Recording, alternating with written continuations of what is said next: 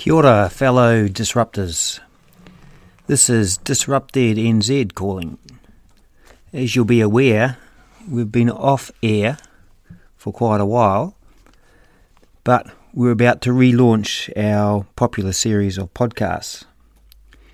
While we went a bit quiet on the podcasts, we haven't been asleep throughout 2019.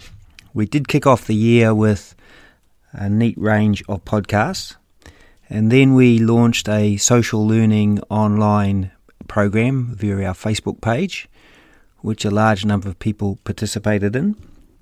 And we held a really successful one day workshop at Albany Senior High School on future focus qualifications. We have been uh, a little hamstrung uh, and a little saddened because two of our foundation uh, disruptive leaders, Andy Kai Fong and Steve Saville, have resigned at the end of last year. Andy Kai Fong was the foundation principal of Te Haeata and he's moving to Dubai to lead a school. And Steve Saville was the foundation principal of Rolleston High School in Christchurch and he's moving to Auckland, and I think he's involved in cognition, but he'll put me right on that. So we're really sad to lose them, but we're kicking on this year. And another exciting um, innovation that we're getting involved in is Disrupted TV, which I believe may have been launched last night. Um, and if it was, um, you would have seen it all on our Facebook page. That's Claire is driving that. Um, and keep an eye on that. That'll be every Thursday fortnight, I believe. Our plan is to really focus on these podcasts because we believe they're a great way to reach out to people who wish to disrupt and innovate in their own schools. And we're going to kick it off with a series of fortnightly podcasts where each of us will talk about what the driver or the drivers are for innovation and disruption in our own schools. And I'm going to be kicking off this week. In a fortnight, uh, Claire will talk about the drivers at Albany Senior High School. That'll be followed by Natasha at, at Rototuna Senior High School, and then Nicola at Spotswood College. We're going to bring in uh, a couple more people to follow this up. Hopefully, uh, Karen Gray who is acting at Te Haeata, and Rachel Skelton, who's acting at Rolleston. And we're also keen to hear from any of you out there who would like to contribute with a podcast on what are the drivers of innovation and disruption in your own school. But as I said, I'm going to kick it off and talk about what's driving disruption and innovation at Hobsonville Point Secondary School. Um, and it's it's uh, quite timely because we had a ERO review, review right at the end of term three last year, and um, we got a strong report. But um, what I liked was I'm not sure if it's written in the report, but it was certainly said to us is that when the team came in, they were initially hit with what looked like quite a complex um, curriculum design uh, that we had at our school. Um, but their summary was that um, there was total coherence and cohesion throughout the whole uh, design and delivery of this curriculum and the pedagogy that went with it. And they claim that was as a result of our founding documents. Well, that's their term, our founding documents.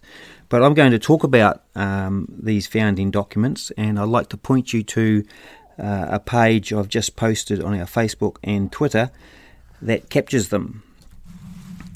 And so, what are our founding documents? Well, it begins with our vision.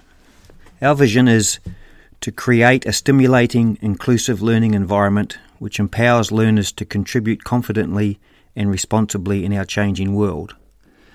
Now, when you hear that, you might say ho hum, it's just like any other school's vision, a collection of words. Um, but what I really like about it is that it states right out there our expectation of what we have for each one of our graduates. And that's, that's the last half of that statement. We want empowered learners, and we want them to know how to and to want to contribute confidently and responsibly in our changing world. So it's acknowledging that the world's changing, but that our graduates will have to be those who know how to contribute confidently and responsibly, i.e., help us make a world that is changing um, and is most probably at risk a better place.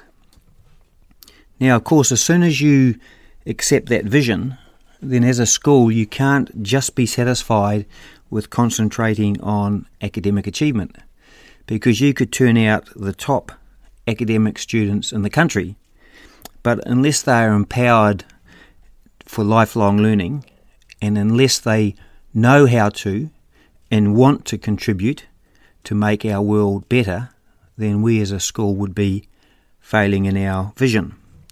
So, pretty early on in the creation of our school, we settled on two pathways of excellence that would be important for our learners. Obviously, one of them is a pathway towards academic excellence, eh, in which all of our learners develop the generic learning skills and the specific knowledge, skills, and understandings that enable them to excel in their chosen pathway. So, you know, that's, that's what a school should be about. And there's some really neat frameworks that support that, that are strong, i.e., the New Zealand curriculum document and also the New Zealand qualifications framework. But to achieve our vision, we were determined to also have our students excel in that second pathway, which is the pathway towards personal excellence. And we define that as having developed the personal values, dispositions, and capabilities that enables the learners to lead a happy, healthful, and successful life. And I used to argue that the uh, personal pathway of excellence was just as important as the academic. But I must admit that I'm now believing that this personal excellence is more important than academic excellence. So we have concentrated on these two. The problem with the personal excellence is that there's not a lot of frameworks that have um, existed that we could use, and so we had to uh, create those frameworks and progressions through them ourselves. And it's been a bumpy ride and it's an ongoing journey. But as a school, we also uh, had to settle on a mission, and ours is simply innovate, engage, inspire. Now, once again, you could say, well, any school could come up with words like that and we agree. So, to bring life to them, to make sure that our mission supported the achievement of our vision, we fleshed each one of these out into what we call a principle. And this set of principles drive all of our decision making in our school. So, innovate. So, that became the, our principle of innovate through personalised learning. You know, we think that if a secondary school can personalise learning, then that's been pretty innovative. Um, because the standard model has been, up until most recently, a one size fits all approach with one class of students for one hour doing one subject with one teacher, largely one set of learning activities, largely the one same pace as each other, and then evidencing their learning or being assessed by the one same activity at the one point in time. And we don't think that's appropriate if we want to empower learners to contribute confidently and responsibly in our changing world. So, personalising learning is a strong principle in our school and helps us to target innovation. Engage, we flesh that out into a principle uh, which is engaged through powerful partnerships. You know, learning needs to be authentic uh, as possible for young people to to engage with it. Um, and we believe that for it, if it's authentic, then it's got to be attached to the real world. And if you can partner up with the real world, whether that's someone just down the street uh, in another city or across the other side of the world, someone who contributes to your learning, and perhaps more importantly, someone who is relying on your learning for their betterment, then young people will be engaged. And so that has driven um, the creation of our project program that we operate here in our school on Wednesdays, very similar to the Albany Senior High School experience. And then the third, uh, Inspire, um, has become the principle of inspire through deep challenge and inquiry. You know, for learners to be empowered and to be able to contribute confidently and responsibly in our changing world, they need to know how to work on quite hairy problems um, and how to delve deeply into them. This is a requirement of uh, for, for young people to be able to thrive in the world. Not many people I've come across in my time teaching have been inspired by chasing credits or by shallow learning, but almost every young person, if not every one, every one of them, I see have been inspired when they can delve deeply into questions of importance to them and to solve real world problems. And this principle was one which we focused on early on in our journey when we decided we were going to bypass NCEA Level 1. Um, and the results of that have far exceeded our expectation, with our, our learners spending more time on learning, less time on qualifications, and as a result, gaining high quality qualifications with high levels of merit and excellence endorsement. And like other schools, as part of our founding documents, is our set of values. Our values are excellence, inquiry, connectedness, collaboration, and innovation. Now, I've been doing a lot of thinking about values because to me, values means they're something that you see as valuable, which therefore makes them pretty important. And so it was vital for us that we just didn't have this list of values and then didn't do anything about them. They just about have to be the most important thing that you do in your school to promote them. Um, and right from the beginning, our school prize givings have been quite special. We don't have first in subjects and such like, where your top academic students go across the stage and um, are, are rewarded, and the vast majority of students miss out. Our prizes in our school, our top prizes, are who is the best student or group of students in displaying the value of inquiry, the value of connectedness, the value of collaboration, the value of innovation, and the value of excellence. And the final piece in our founding documents are what we call our Hobsonville habits.